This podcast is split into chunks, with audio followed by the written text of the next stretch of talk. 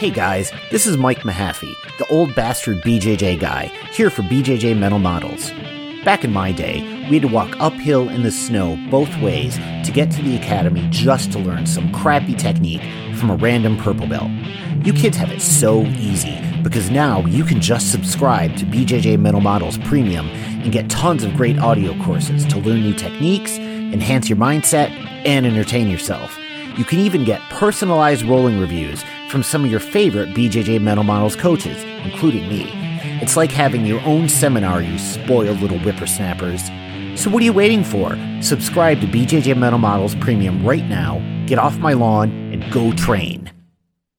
Hey, welcome to BJJ Mental Models, episode number seven. As per Matt last episode, this is your guide to a conceptual and intelligent BJJ approach. I like that. It sounds slick. That's actually a really, really great slogan considering that you pulled it just right out of your butt on the spot. I'm really impressed. See, I wonder if most marketing is actually like that, where you just kind of make it up on the spot. I think so. I think it's. I think it was uh, Einstein who said he got a lot of his best ideas while shaving. So Yeah. spontaneous is best sometimes. Some marketing strategist who's listening to this is going to send us a really, really angry message. So please do. I'm curious to learn actually more about how this stuff works in the real world. And guys, uh, throughout this podcast, I might be clearing my throat and uh, just coughing. So I'm getting over a cold. So you've been warned. You're fine. You're fine. Uh, we've also made some hopefully significant improvements to the audio quality. Uh, you know, we are white belts when it comes to audio and recording for podcasts, but I think we've hit that sweet spot now. So let us know if the audio quality is more manageable. Hopefully, it's a lot better than it has been in the first few episodes. Yeah, we've we've upgraded from our parents' closet into the the bedroom that me and Steve used to sleep in. Yeah, we've we've tried literally like every single recording situation that we can come up with. You know, we don't have a sound studio or anything, so we've carted this tiny little microphone all over the place, trying to figure out where is the optimal place to record. Um, I think that the bedroom I grew up in seems to be the best spot at this current time. So Yeah. hopefully it works out well. So today, our topic, continuing the, the deviation away from the mechanical aspects of jujitsu, we're going to start getting more into the mental aspects of jujitsu over the next few episodes. In this episode in particular, we're going to be talking about self-awareness. And when we say self-awareness, I mean, th- this is a really loaded term that can have a lot of meanings. But particularly, we mean having a conscientious approach to how you train. So paying attention to your, your mind, paying attention to your body when you're out there training, not just doing things without thinking, but having a conscientious approach to what you're doing. It's so important in jujitsu to pay attention to what your brain and your body are doing, especially at the more early levels of jujitsu, because a lot of the things that can result in really, really fast and rapid gains, they don't involve learning a new technique, but they involve kind of understanding how to, how your body and your mind should respond to situations, developing a resilient approach, um, and making sure that you're maximizing the use of what your body gives you.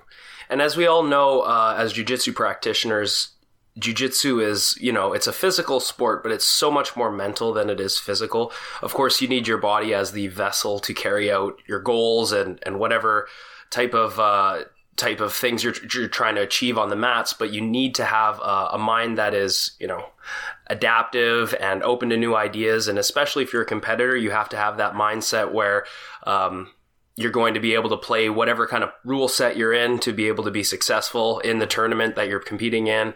And just, it's so much more of a mental art than it is a physical art. Yeah, yeah. Actually, that's one of the things that I love about jujitsu is it it, it, you can continuously improve your jujitsu game right into the late years of your life because you don't need to rely on physicality to be good at jujitsu. I mean, hey, it, it helps, right? If, if all other things are equal, athletic advantage helps, but you can be a super high level grappler just by winning at the mental aspect of the game.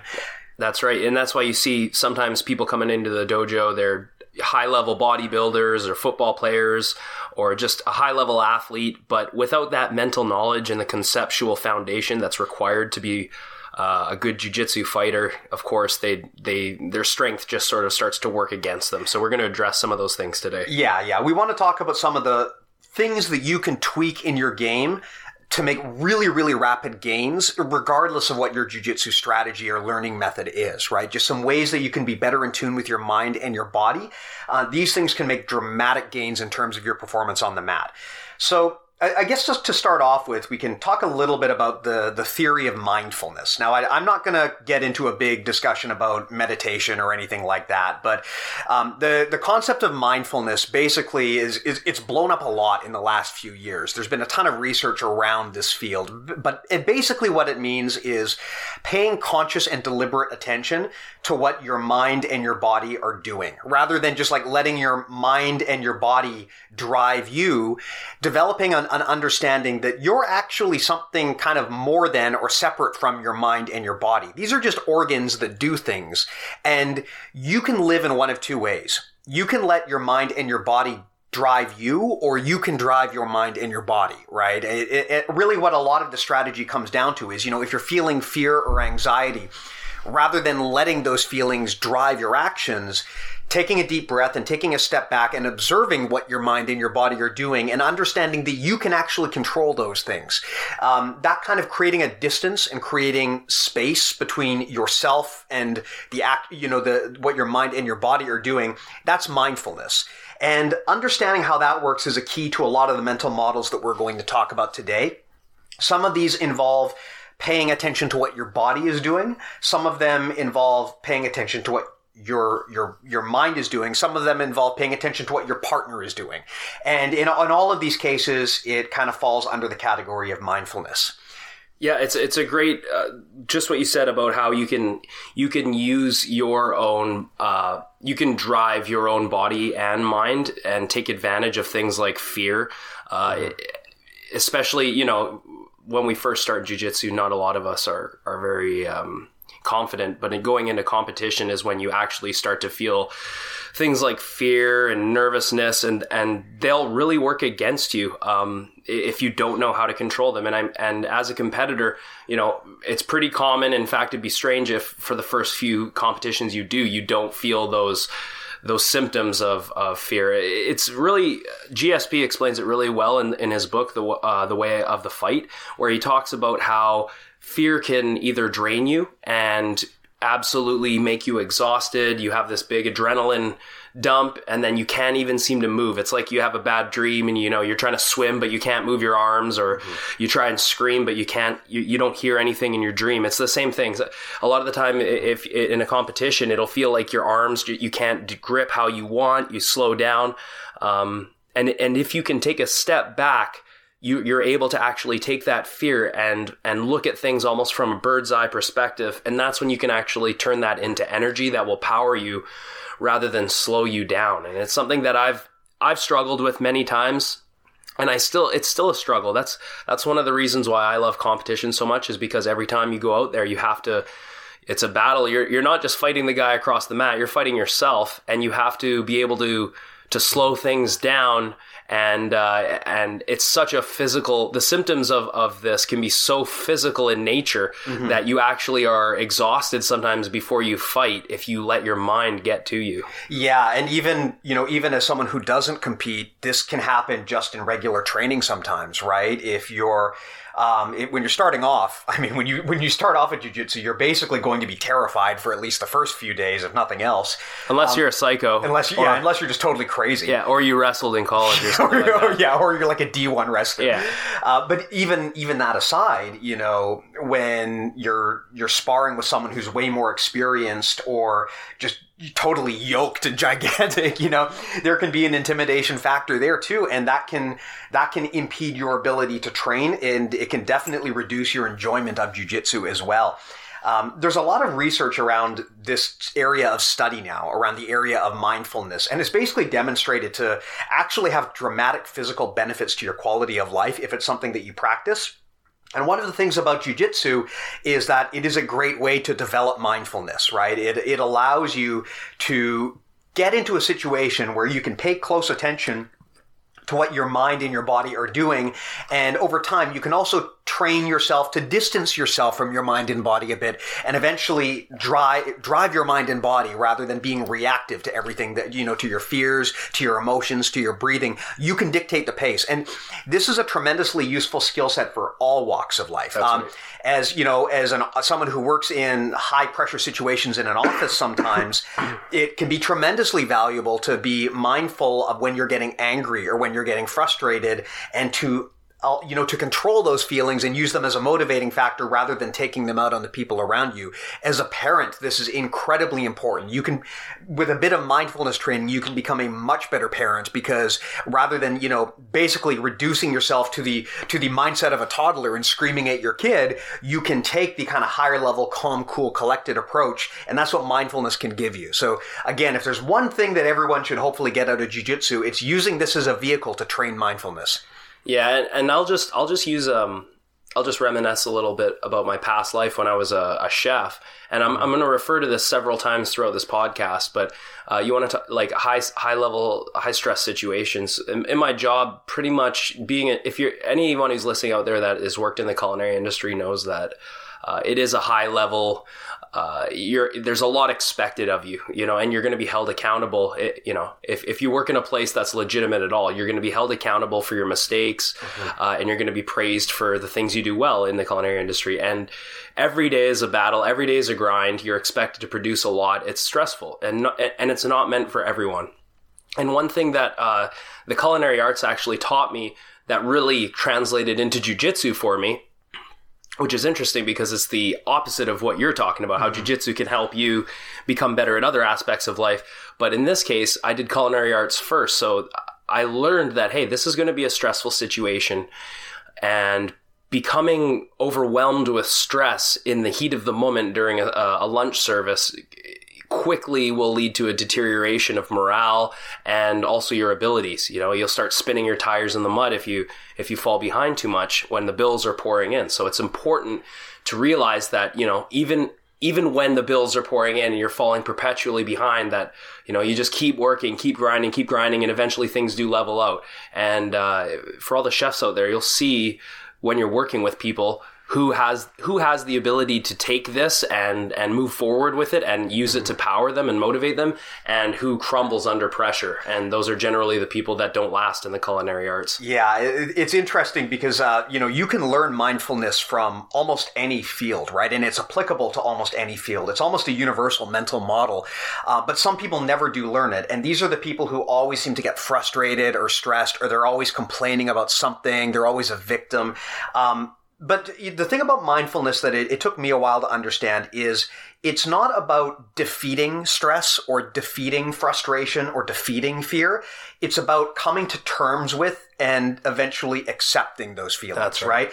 By, by being mindful, you're not trying to prevent fear from existing. You're not trying to not be fearful but rather you're accepting that you're fearful and coming to terms with that, right? Um, you there there you can never really fully control what your mind and your body are going to do. They're they're organs that are programmed by you know millions of years of biological programming. You can never truly prevent your your brain from being fearful when there's a fearful situation. That's just in your biology. But what you can do is you can be aware of that fear and you can come to terms with that fear and you can use that fear as a motivating factor rather than letting your fear drive you and drive how you make your decisions. That's right. I mean, fear is a it's a it's a defense mechanism that's been put in us since caveman times. You know, there's a saber-toothed tiger you got to either run away or you got to build uh, obstructions that will save you or prevent uh, death of you and your family, or you got to kill that saber toothed tiger. It's important to understand that fear even though it's scary and, and can uh, it can negatively affect you if you can't overcome it, it's a, an extremely strong tool used to overcome adversity and should be looked at as such, not as something that's detrimental to us, but something that can actually help us once we learn how to harness it. Yeah, Josh Waitzkin gives a great example about how to kind of use mental distractions and frustration as a motivating factor in his book. Uh, we, we talked about Josh a little bit earlier, and actually in the future, I'd like to do a whole episode just based on his book. Um, but he's a, a jiu-jitsu black belt under Marcelo Garcia. Probably more famous though for um, being a, a, chess grandmaster uh, and being the inspiration for the movie Searching for Bobby Fischer, as well as being a competitive Tai Chi world champion. Please call it what it is. It's a push hands. It's push hands. yeah, uh, but he actually wrote a fantastic book called The Art of Learning, and he gives some good examples in there about how um, he was able to channel his frustrations and his stress and use them as motivating factors. So when you know when he had like a kind of a, a, a, negative thought or, or just something else negative stuck in his head how to separate from that and use that as a motivating factor. Or when his opponent was doing something to intentionally get under his skin how to use that as a motivating factor. This kind of stuff is super important not just in competitive sports but in all walks of life. Because you know to matt's point we're all wired to be fearful. Unfortunately, the kind of things that our ancestors were afraid of, like getting eaten by a saber-toothed tiger, you know, we don't have those problems today. We're more concerned about more mundane things like paying the bills or getting to work on time.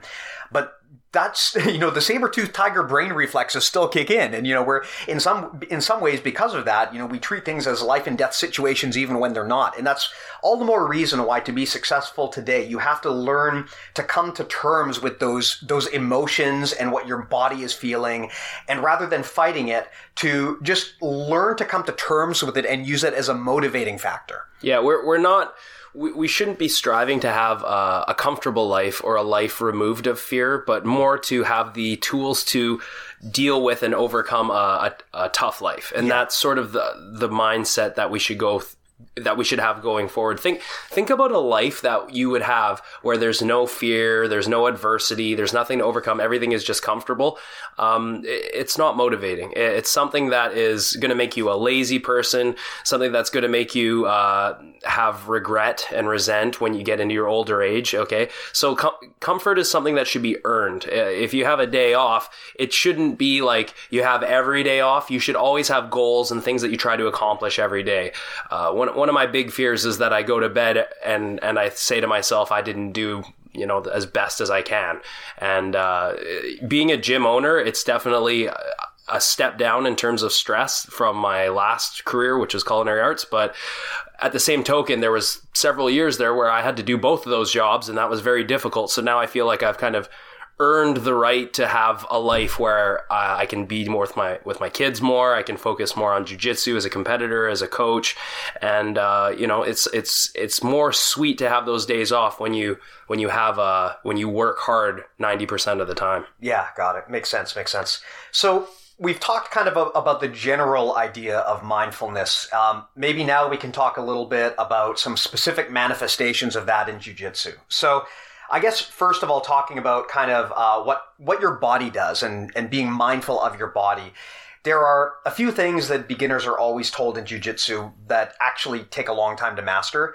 And honestly, you're going to be much better off if you learn to master them earlier into your game rather than later.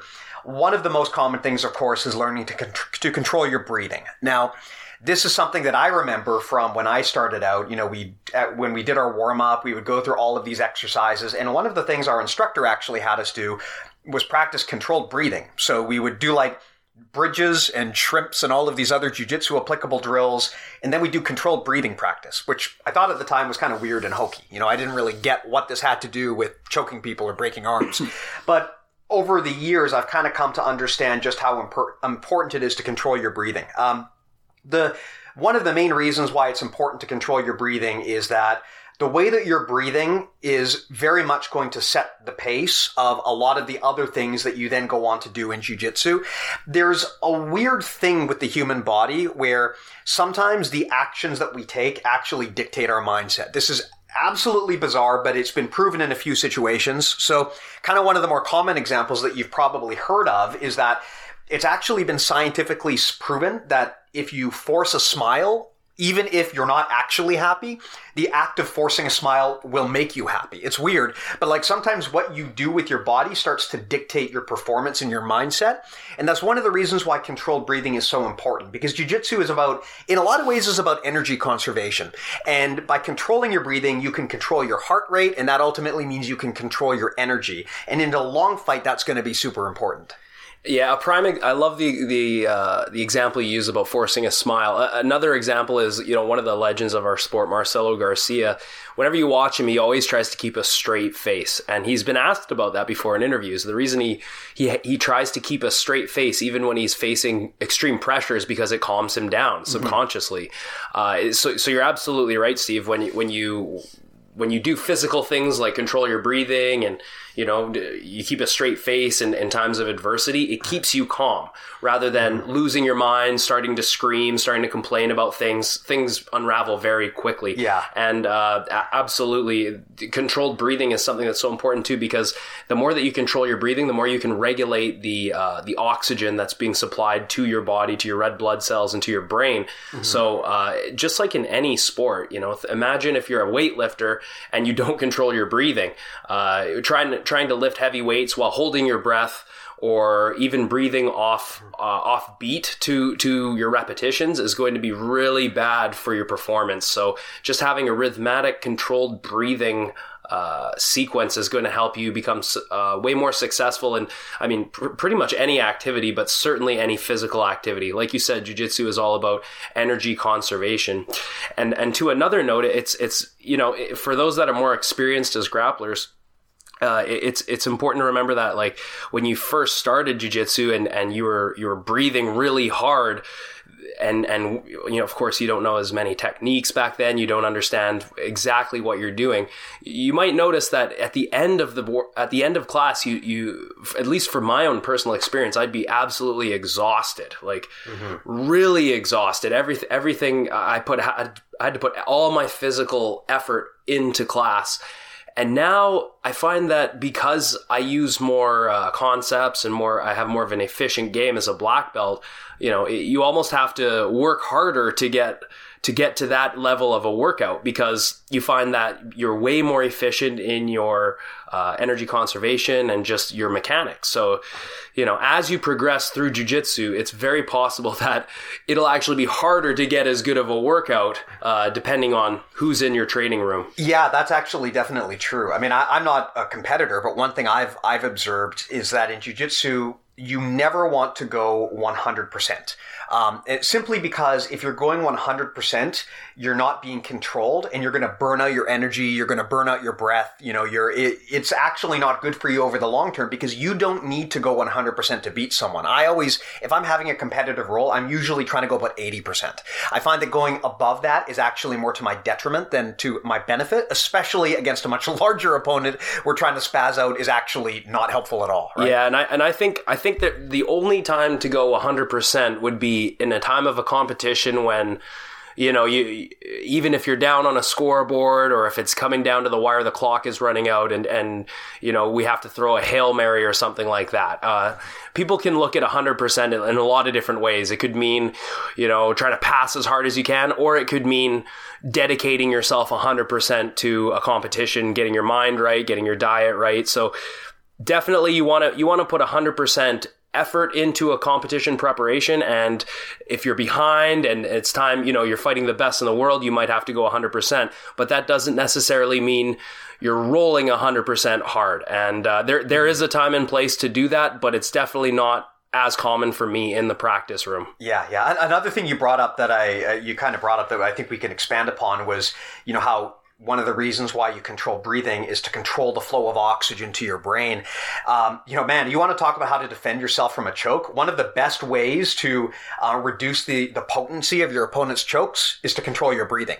Um, if you someone puts you in a choke and you panic and you start hyperventilating, the problem is you're probably actually going to wind up ha- uh, passing out sooner. Whereas if you're slow and controlled and you're calm as you're escaping, I, I don't know if this is scientific or not, but I've always found the choke is much less effective and it gives me more time to work my way out of it. And it also will give you that third person point of view where you can sort of take a step back and assess really your options in that given scenario rather than just you know flailing out which which is our natural reaction mm-hmm. if someone's trying to choke you unconscious your natural reaction is oh my god get me out of here like I got to go as fast as I can but if you can calm down your breathing you will be able to take a step back hopefully and assess your options of, of escape and, and move forward from there. Yeah, absolutely, absolutely.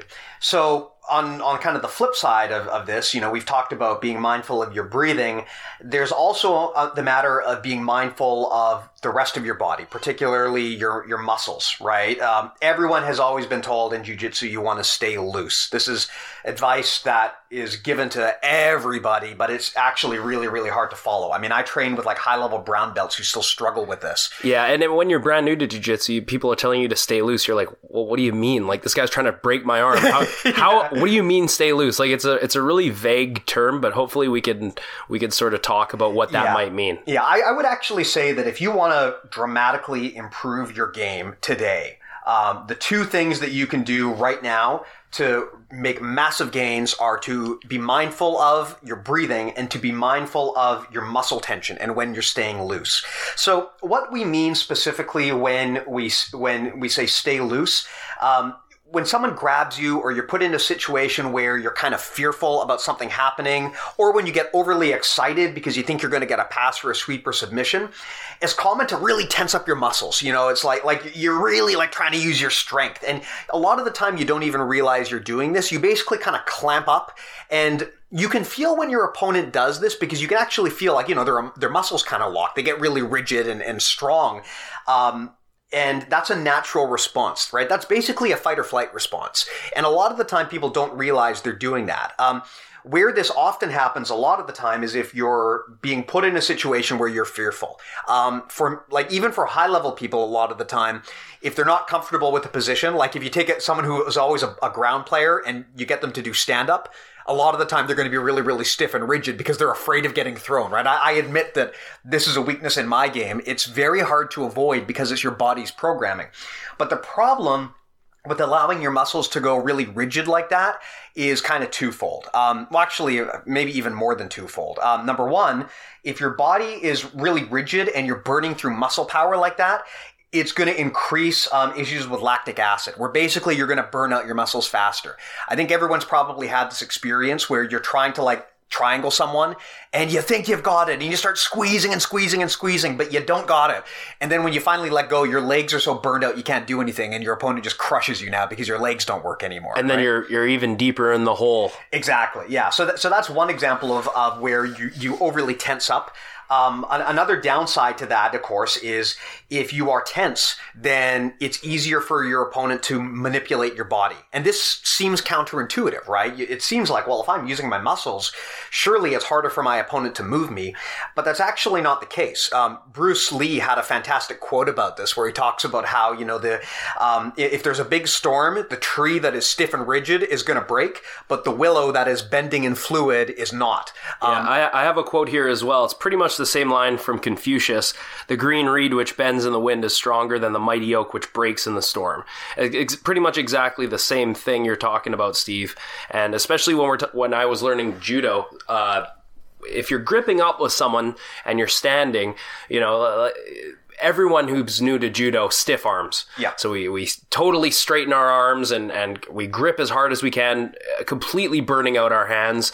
And we think that what we're doing is managing distance, uh, when in fact what we're doing is we're creating fastened levers to our opponent's gi, which are actually levers that can be used to throw us. When if we just kept our arms flexible, not only is it harder to now activate those levers and, and be thrown, but it's harder for our opponent to uh, to telegraph, or it's it's harder for our opponent to to read what we're actually trying to accomplish. Yeah, yeah, and on the ground too. You know, if someone is kind of loose and they're limber, you know, if you try to like arm drag someone, it's really hard to do it if their arm is kind of loose because yeah, you can like grab their their elbow, but it, their shoulder and their wrist are not necessarily going to be locked into position, so they can kind of fluidly bend out of it.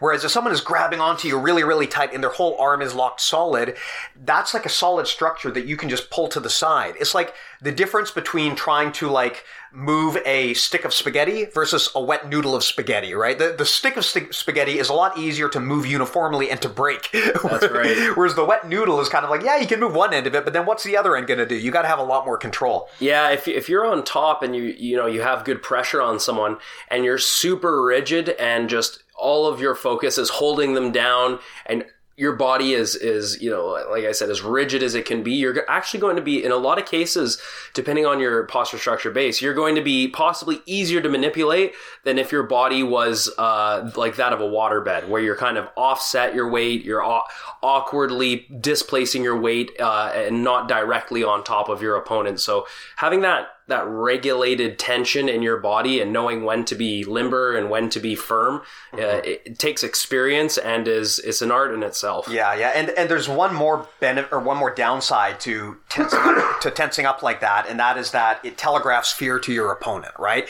So much of jiu-jitsu is your mindset relative to to your opponent. I, I think everyone's had this experience where you're about to roll with someone and you just think to yourself man i'm going to get killed here and you always do. but there's other times when you're rolling with someone and you think, I'm, I'm just better than this guy. And you almost always win, right? Like a lot of the time, the mindset that you go into something with dictates what's going to happen. And I mean, I know this sounds really kind of touchy feely and mystical, but it's really not, right? If my opponent grabs me and they immediately stiff arm and clamp up, I know that they're afraid of me. I know they're doing that because they've activated the fight or flight response in their brain and they don't have enough mindful awareness to control their body. And when that happens, I immediately know I already have the advantage and that emboldens me to be more aggressive. So not only are you hurting your own mindset by clamping up like that, but you are emboldening and empowering your opponent. So you should absolutely never clamp up, clamp up if not for that reason. It's like telegraphing to your opponent that they're the better man or woman and that automatically gives them a mental edge. Yeah, when we're talking about judo in, in a standing position or even sweeping from the bottom position, uh, it's really important to st- to to stay loose so that you can uh, kind of mask where your kazushi is going to come from. Because you know whether you're doing takedowns or whether you're doing sweeps, uh, you always need to break your opponent's balance and get that kazushi. So to get Kazushi, you, you, don't want your opponent to see which way you're going to try to move them. Okay, if you telegraph you, uh, you're a Kazushi, they're going to be able to counter you, or they're going to be at least be able to prevent you from landing your technique. So it's very important when you're on the bottom and you're if you're super stiff and rigid, you're not going to actually be be even able to feel where your opponent's center of gravity is. It's going to be a lot difficult, to, a lot more difficult to move them around, and they're going to feel everything coming at you. So uh, coming at them. So it's important to be able to like you said, Steve, to stay loose for your own for your own self awareness, but also to mask what you're trying to do and not to give your opponent that that uh, empowerment and give them something really, really t- uh, like a strong lever to work off mm-hmm. of. Yeah, and you know the, the follow up question to this is you know when when you tell people you have to stay loose. I mean, eventually at some point people are going to ask, well, does that mean I always have to stay loose? Does that mean I have to be like a just like a dead fish and not flex a muscle ever?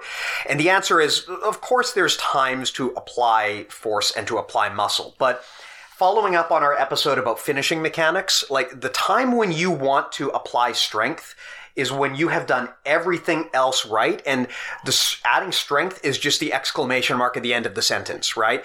If, when you want to apply strength, for example, like let's say you're doing an armbar, when you're locking up the position and, and gradually denying your opponent the ability to use his or her arms or legs, you're not using strength. When you're setting up your wedges and you're kind of trying to isolate that arm, you're not using strength when you grab that arm and you've, you fully isolated it and you're hipping into it and you start to pull because you've done everything else right, that's the time you use strength.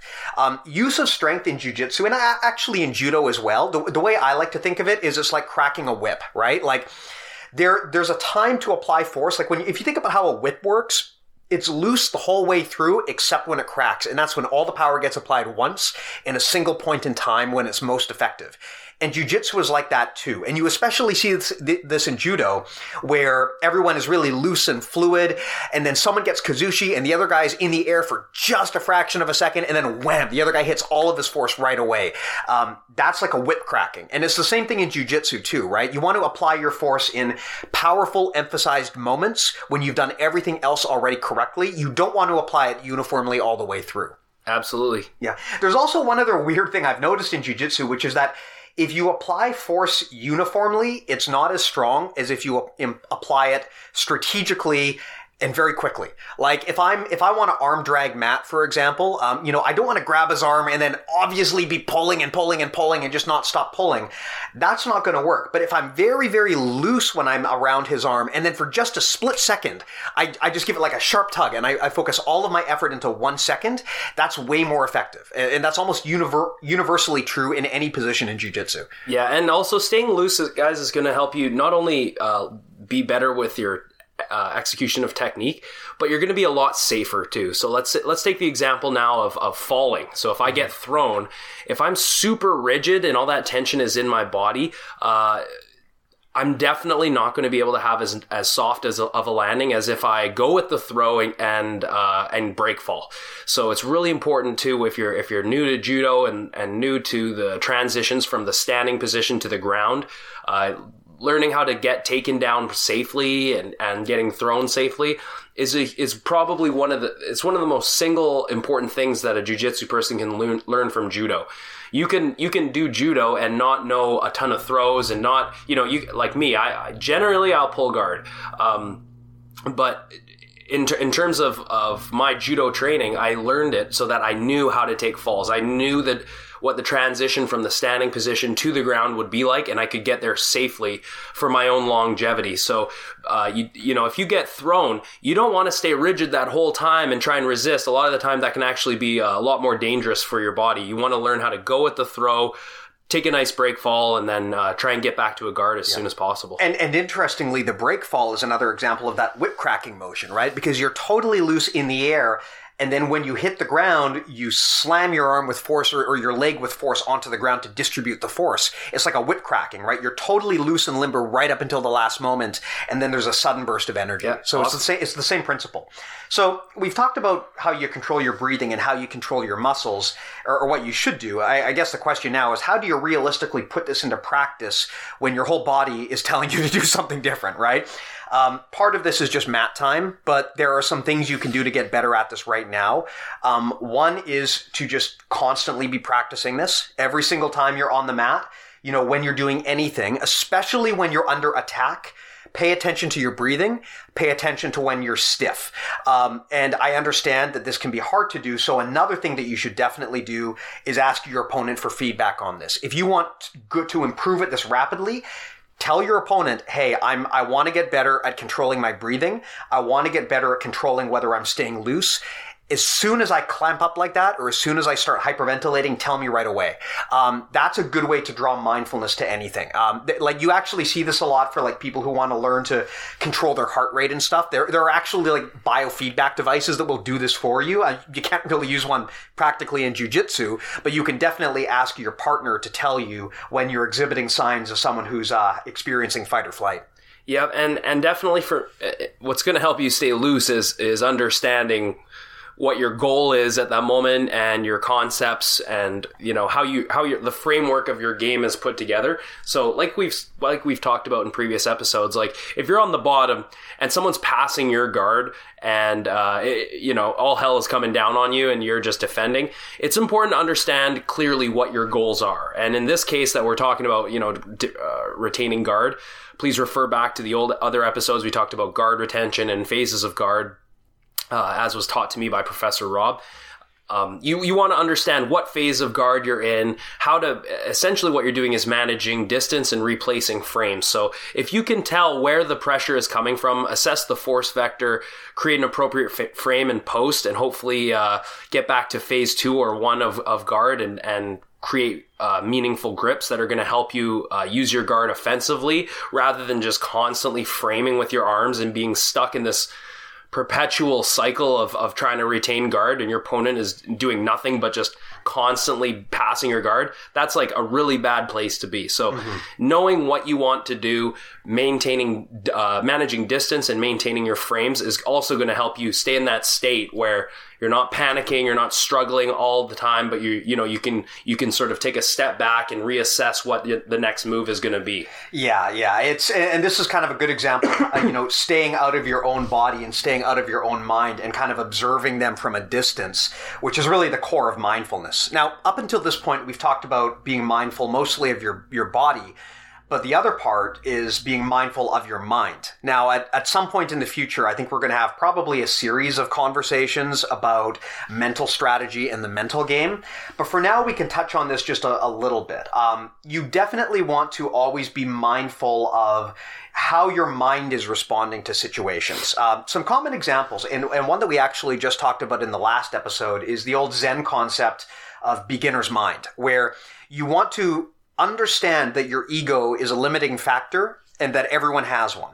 And you want to understand that when you have an ego, you're going to be less receptive to new ideas. So, uh, the old Zen adage is that you want to take the mindset of a beginner in everything you do.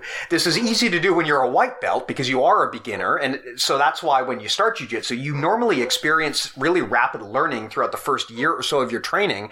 But as you get further on, it becomes harder and harder and harder to maintain that beginner's mindset. Even if you think you're humble, the reality is if you're a purple or a brown belt, it gets really hard to do things like um, listen to, you know, be, be receptive to new games if, if someone exposes you to techniques that you haven't seen or used before. It also gets really hard to take advice from people who are below you in rank. Uh, you know, a lot of the time people just won't even listen to anyone if they're below them in belt level, which is ridiculous. I mean, some of the best coaches I've had were like purple belt level, right? Um, but uh, additionally, you know, there's there's a lot of other limiting factors with your mind where if you're not paying attention to the mindset that you have, you can be really impeding your ability to perform on the spot while also impeding your long term performance. Yeah, I, I love this concept of beginner's mind because uh, my two biggest passions in life, which were cooking and jujitsu, this totally happened to me. Uh, my first few years of, of learning how to be a, a trained chef, I was I really was passionate about cooking and I was falling in love with it. I was just like, this is so awesome. I feel like I can cook anything. I feel like, uh, you know, I, I, my mistakes are few and far between. I'm, I'm constantly on the ball. My ideas are flowing and like, uh, I'm just so passionate about cooking and I'm so able to, to make anything. And then, you know, that, that term, the more you learn, the less you know, mm-hmm. really hit me hard when I was in my third or fourth year of cooking, where I was more experienced. I was a better cook than when I first started yet I was finding it was harder to come up with new menu ideas. It was harder for me to to come up with new dishes, and that was because I had uh, experienced way more at that time, and it was everything that I now when I'm trying to create a menu or to create a dish, I have so many more options to choose from, and I'm and I'm a lot harder on myself when it comes time to actually executing something. And it's the same in jujitsu. When I was a white and blue belt, like you just go in there and basically bang, and like you're you know it's it's a great time. You know you go to competitions, the level isn't as good, and you feel like you're on top of the world. But then the further you go up into jiu-jitsu you realize like oh my god there's so much i don't know. There you, the more you learn the, the more you realize you don't know stuff. And it's it's a it's a lifelong journey where there's actually no end. So at first you know you feel like you're really good and you feel like this talented uh, talented person. And then as you progress through you realize how deep the sport or act, whatever activity it is, how much there is to it, and uh, things become a lot more challenging and a lot more daunting, um, and that's why I'm fortunate enough to have some really good junior students in my school, and a lot of them are, come to me and they say, "Hey, did you see? Uh, you know, for example, did you see Gordon's new guard pass? Uh, Gordon's new guard pass series, or his, you know, the new the newest flavor or whatever?" And I have to sort of refer back and say, you know what, like I need to study more. They're reminding me that there's still so much more to learn, even though I consider myself to have a pretty open mind when it comes to all the different games and styles of jujitsu it's sometimes the most junior students that will remind you that hey you still have to study otherwise you're going to stay stagnant. And uh, that's that's where you see a lot of these instructors nowadays. They they stay stagnant they have their game and and they never really move forward which isn't good for uh, the the students. Yeah you know it's it's funny. I think that when it comes to the the life cycle of maturity and learning it's kind of like a bell curve where when you start something new you don't have a lot of ego because you don't know anything. So you're learning is really really rapid but then over time as you get more and more confident in what you know, your ego gets bigger and bigger and you have a harder time learning. But then once you get really advanced, you kind of have to confront that at some point, and then your ego goes back down, and you start learning a lot more, a lot more again. Um, it's you know we we talked about how um, adopting a beginner's mindset or failing to do so can impede your your learning, but there's other impacts to to failing to have a beginner's mindset as well. I mean, I can say from personal experience, you know, I when I had uh, my daughter, I, I, took a lot of time off of jujitsu, and you know, a lot of that was because I was a new father. Um, but honestly, I probably could have come back to training more th- more quickly than I did. But I, if I'm honest with myself, it had kind of stopped being fun, and it took me a long time to figure out why. And it's basically because I had gotten so set in my ways in terms of the game I played that I was just doing the same thing every class. And I, if I'm going to be completely honest with myself, I was honestly afraid of deviating from that game because I knew that if I did things I wasn't good and experienced at, I'd probably lose. And when you're walking around with like a brown belt or whatever, you, it's very hard to put yourself in a situation where a purple belt or a blue belt could kick your ass, right? So, uh, I, if I'm honest with myself, I kind of forced myself into this plateau because I was afraid to deviate from what had worked in the past. And as a result, I wasn't learning, I wasn't growing, and it, it just stopped being fun.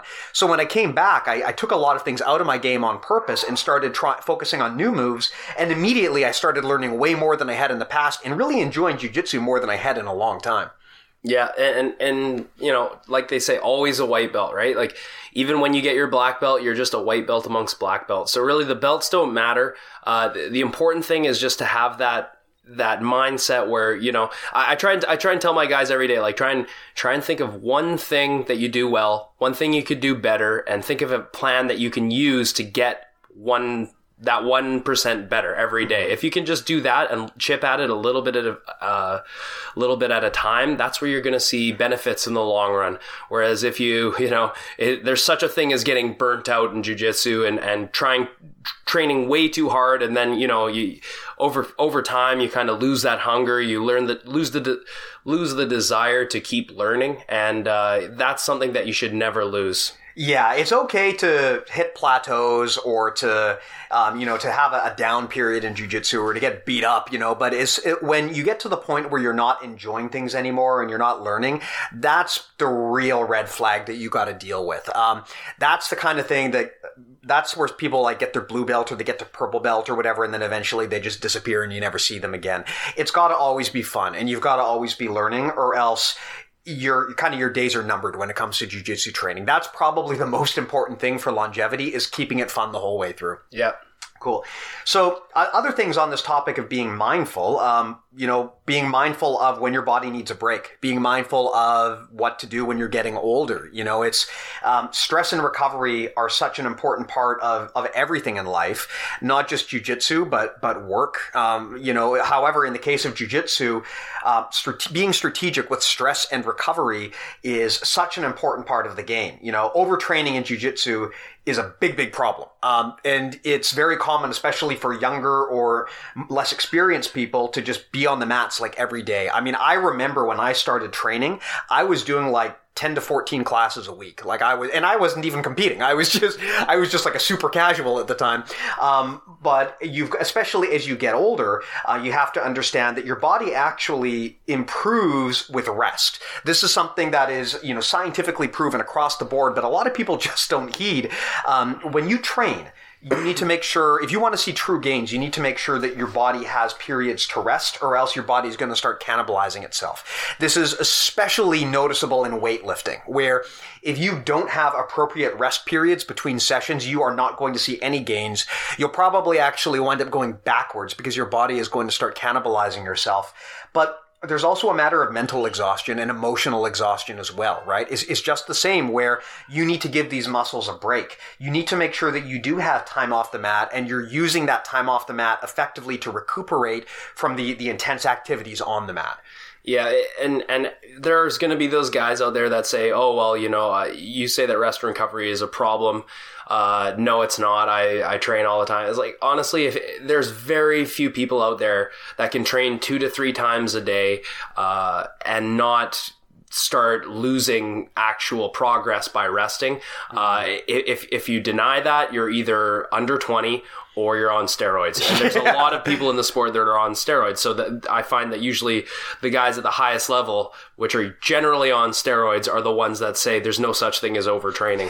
Uh, I, I, I train a lot, uh, and you know, probably I'd say probably about 12 times a week, and training. Uh, especially when I hit 30, I really started getting uh, different injuries that weren't just from traumatic experiences, but were, were from wear and tear. Mm-hmm. Uh, and I realized that, yes, no, this is a thing. Like you, you have to listen to your body. You have to let your body recover. And, and a big part of this is being self-aware enough to, to, uh, to, uh, to let that happen and it's hard to when when now we're surrounded by so much social media you know if i go on if i go on instagram and I see Cobrinha and he's doing all of his drills or whatever, I'm thinking, man, like I got to train harder. This is so motivating for me.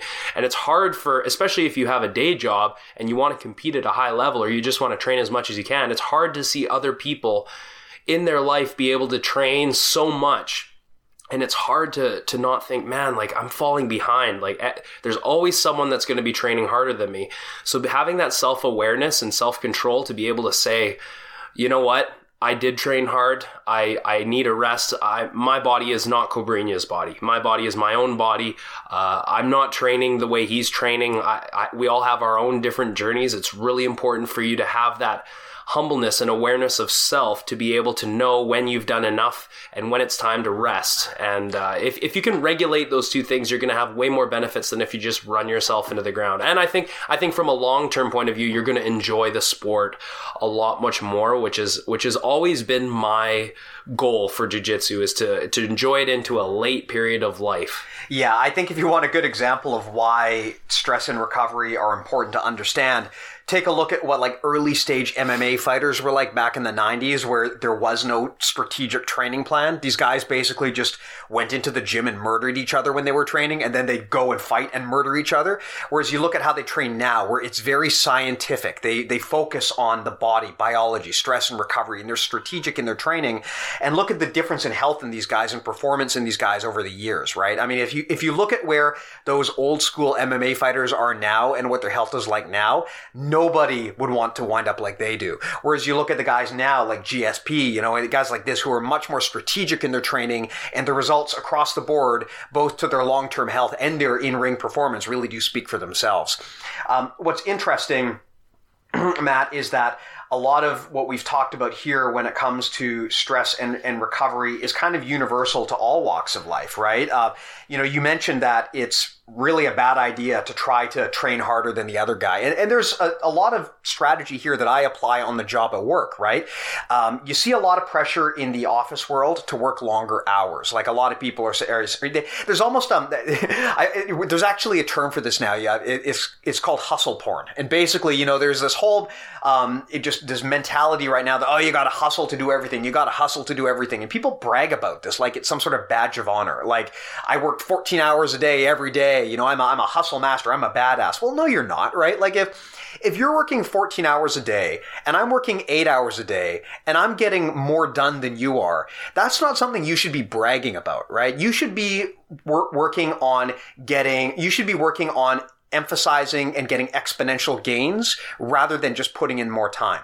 Like, and those gains go beyond currency yeah, or, yeah, yeah. or status at work. It could be, you know, like more skill time, level results, right? Skill, yeah. time with your wife and kids. Uh, yeah, like uh, sleep. Like these are the things that I realized in the culinary arts. I was like, well, I'm working really hard. I'm working harder than pretty much any other department in the hotel. Uh, and that's rewarding in its own way. But at the other token, it's like, well, a lot of them are making more than me, and uh, a lot of them are being able to take all their breaks, and they enjoy their life outside of work a lot more. They're not getting resentful, which is something that happens a lot when you're when you work too hard at, uh, at your job. And a lot of the time, I hear so many times, uh, especially with people that I know personally, that have put so many extra hours in at work, and in the end, their company doesn't really care about it. It doesn't mean yeah. anything to them. In fact, they a lot of the they try they almost get fired or they, yeah. they try and get pushed on so or, or even if they don't they just might still not get the results they want to get despite putting in all of that time right i mean an important takeaway here is that hours worked is not equal to results. Um, it, I mean, let me give you an example, right? This is the way I, I think about it at work, and this is the way I describe it to people who like to brag about how, how much they hustle, right?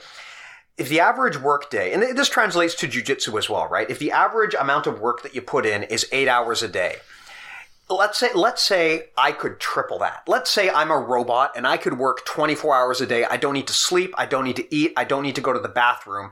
I can work 24 hours a day nonstop, right? If the best I can expect to get then is to be 3 times better because I worked 3 times harder, that's not enough, right? Like if I want to be the best in the world, being three times better than I am now is not going to do it for me. There are people out there who are going to be 10 times better or 100 times better, and you can't get that good by just putting in more hours because there's only 24 hours in a day, right? You can only scale up time so much. You, if you want to be 10x better or 100x better, you can only do that through exponential efficiency gains or, or quantum leaps in your knowledge or your training. And you don't get that just by putting in more work because the maximum you can get by just putting in more work is 3x better. Um, that's an important thing to understand when you're talking about optimization and efficiency. And it's super important in something like jujitsu when your body's on the line. Like it is completely possible to get more out of two hours a day training than some people get out of six hours a day training. It's also possible to get more out of like casual training where you train like four, three or four times a week versus someone who does it full time. It's totally possible. I see this all the time. It comes down to how you maximize the time you have on the mat. Yeah, this is starting to sound like the four hour work week. It very much is. Yeah, is. I mean, the four-hour work week is a great example of how to apply this in in a lifestyle and in a work setting, right? How to make sure that rather than trying to kill yourself with time worked, you're looking for ways to get the most out of the money and the time that you have. And you can do the exact same thing in jujitsu. We're going to talk about rapid learning techniques in future episodes, but this is kind of one of the the most important things that you can understand as a practitioner. You are not going to be able to win the battle just by putting in more hours. You're actually better off using those extra hours to let your body rest when it needs that rest. Yeah, so so many times I see some of these local MMA fighters and, you know, they're always posting on Instagram like, "Oh, I'm grinding, I'm grinding, I'm did went to the gym this morning, lifted all these weights, then we're gonna go train after this, and then I'm gonna go lift weights again, all this, and then I then they go in the cage and they have a horrible performance. Mm-hmm. And it's true that uh, you know just because you're putting in all that effort does not necessarily mean you're gonna get the results that you need. Like, what's more important that you can say you put in all those hours and and you know that that that can be an advantage to a competitor in itself. But what's more important is that you actually complete the mission and you get the victory. Uh, if if we're talking about MMA fighters, so it is true that you know uh, not all gyms not all instruction not all training partners are created equal and it does come down to those things.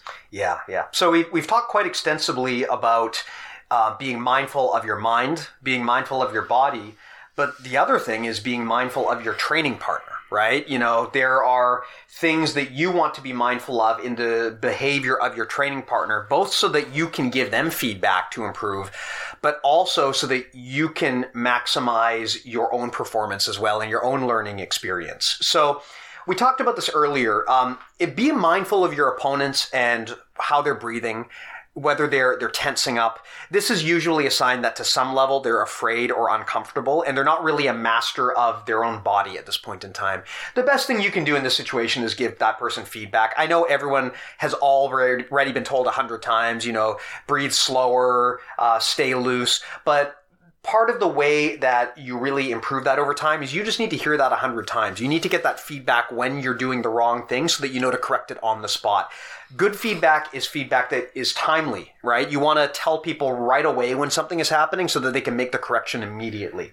Um, but another part of this too is understanding that your opponent's actions can actually be detrimental to your training. You know, if I go in there for a casual roll and my opponent is going in there to win the mundials, you know, if, if, we've got a mismatch in training expecta- uh, expectations, um, we're doing each other a disservice. Uh, similarly, if I'm going in there and I have never trained footlocks in my life and my opponent is a heel hook master and he wants to win the mundials, this is also a bad experience. So it, it never hurt. I'm not saying don't train this stuff. I'm just saying if, if you're going to do something that your opponent might not be expecting, you need to at least inform them of that. It's just good. It's just good training etiquette. I mean, I've gone in there with guys where you know I'm in there and I just want a casual roll after after work, and then immediately they just dive on me. And honestly, I don't like that. I mean, I look, I, if you want to train intense, that's fine. We can train intense, but I at least want to know that that's what we're doing.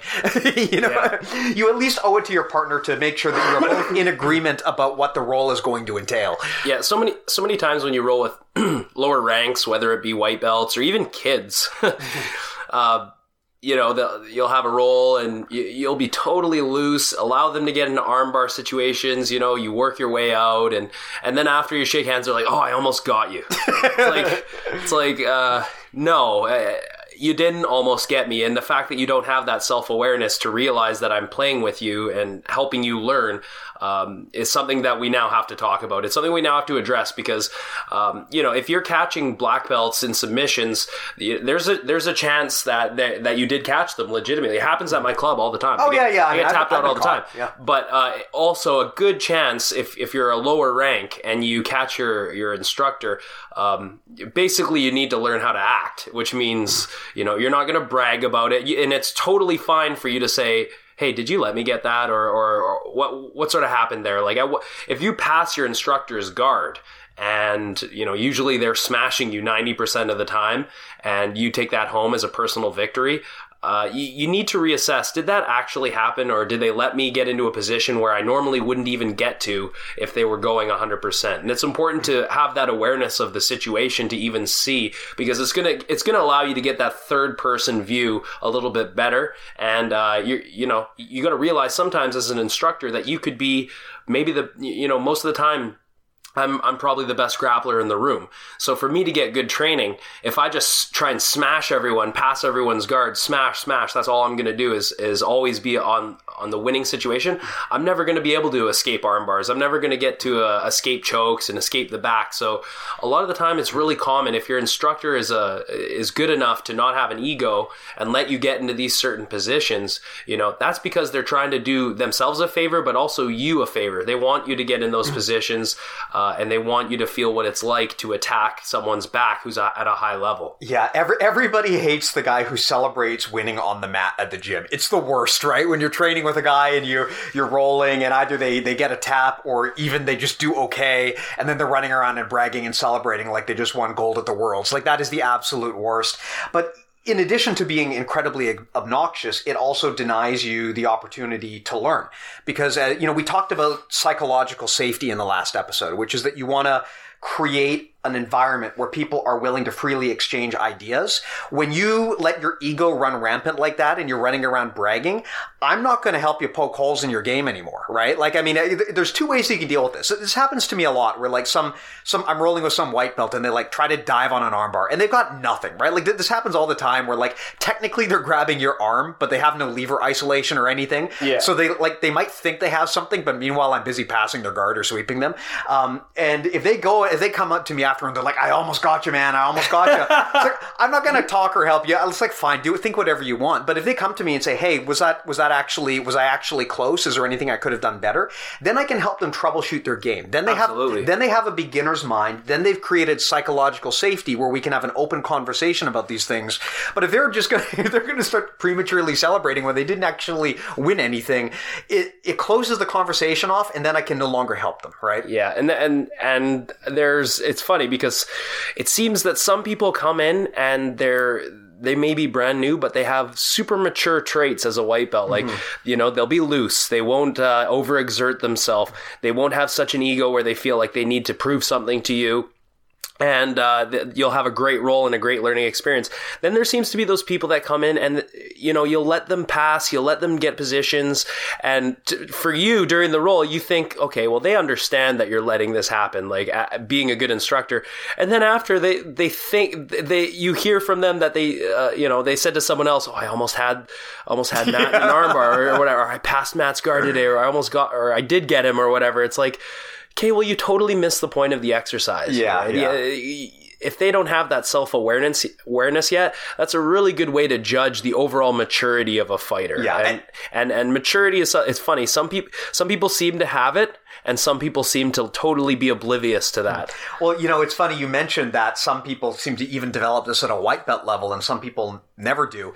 And I think one of the common traits that I've observed behind people who are really, really high performers in jiu-jitsu and wind up becoming awesome purple and brown and black belts, they're the people who are always in there keeping it playful. They never get all wrapped up in their ego when they're training. They're just there to learn and to pay attention and to respect their partner. Most of the people I know who are incredibly good at jujitsu exhibit those traits. I mean, I, I rolled the other day with a, a guy who's much less experienced than me and he kicked my ass. But man, he was so humble and respectful the whole time through. Um, like, it's just, that's a very common trait amongst people who learn rapidly in jujitsu. And it's because they've shelved that ego. Yeah. And shelving your ego, guys, doesn't necessarily mean you shelve it and it's gone. It's going to be a constant thing. It's something that even as you get into the black belt levels, you're going to have to, it's, it's everyday thing. You have to remind yourself every day to shelf the ego. Uh, and, and it can be a struggle for some people more than others, but it's not, you know, it's, it's just, you have to always remind yourself to have that beginner's mind. Yeah. It's, you know, it's funny. This kind of ties the conversation right back to what we said at the beginning where, um, you, you can never truly kill kill ego. Uh, you can never truly kill fear. The objective is not to kill or defeat these things. It is to come to terms with them and to establish a degree of acceptance and understanding with them and to even utilize those as motivating factors, to be kind of the master of your own mind and body versus being reactive to what your mind and body are telling you. Cool. Absolutely. So I, I think that was a really awesome chat. Uh, we got some questions. So first question from Mike. How did you guys learn to calm down during a roll? I, I would like to hope I've gotten past the quote unquote holy shit and panic portion of my BJJ game, but every higher level person I roll with tells me I need to loosen up or relax more, and as much as I think I am, apparently I am not. Um, th- this question is, of course, timely because this has been the topic of this whole episode, um, and actually, this question inspired a lot of this episode. So, uh, Mike, hopefully, this whole episode kind of answered your questions, but just to tie it back up together, it comes down to mindfulness of what your, your mind and your body are doing. You can never truly control what your mind and your body are doing, but you can become aware of these things. You can separate yourself and establish some distance between between yourself and these things and learn to stop being reactive and, and responding uh, immediately to how your mind and your body behave. Yeah, and and to Steve's point, uh, something that we talked about earlier was just you know create a dialogue between you and your training partner, ask your instructor, and try and get that that super valuable real real time conversation where if you're doing something wrong in the moment, like your your your breathing is too heavy, or you're going a little bit more strength, or you know you're you're tensing up ask for your training partners and your instructors to to identify that in the moment and give yeah. you that immediate feedback. That is some of the the most valuable training that you can get. And uh, having that open dialogue and that expectation from your training partners and instructors is something that is extremely valuable and is uh, it's guaranteed to get you better results. Yeah this is actually um, an important part of performance psychology. Feedback is far more effective if it's timely. If you receive feedback immediately after the incident in, that the feedback is about, it's going to be much more sticky and easy to action on than if you get it later. So the best way to give feedback is immediately. Uh, that's something that everyone should always be aware of.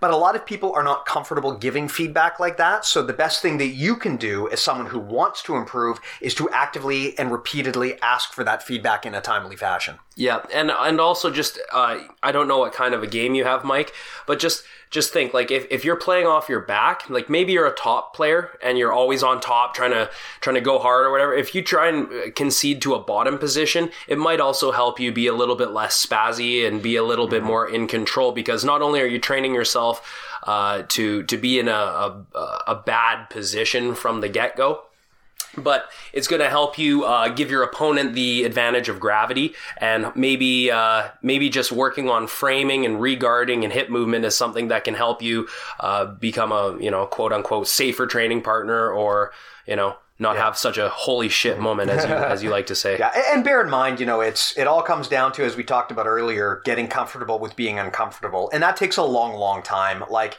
if if you're if you're at a white belt level, it's going to take a while before like it's going to take hundreds and hundreds of repetitions before you get comfortable in the awkward positions that jiu-jitsu puts you in. So a lot of in addition to the things that we've talked about a lot of it is just time. Uh, there's really no substitute for experience when it comes to this thing. Your body is naturally going to respond fearfully and sometimes you just need to train enough that these situations become known and comfortable to your body and mind and you don't jump into that fight or flight response because you've seen it before a hundred times yeah and just don't don't think of it like when you first of all when you go into a, a roll with your training partners you know ask yourself, am I going 100% or am I going 80%?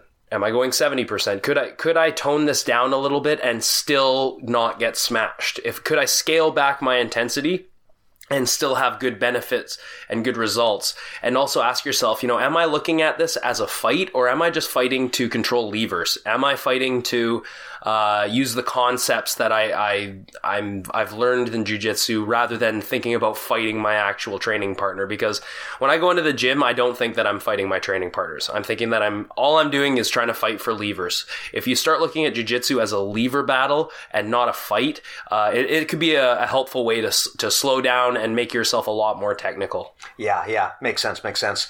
Well, I, think that was an awesome conversation. Um, thanks again, Matt, for all your insight on this.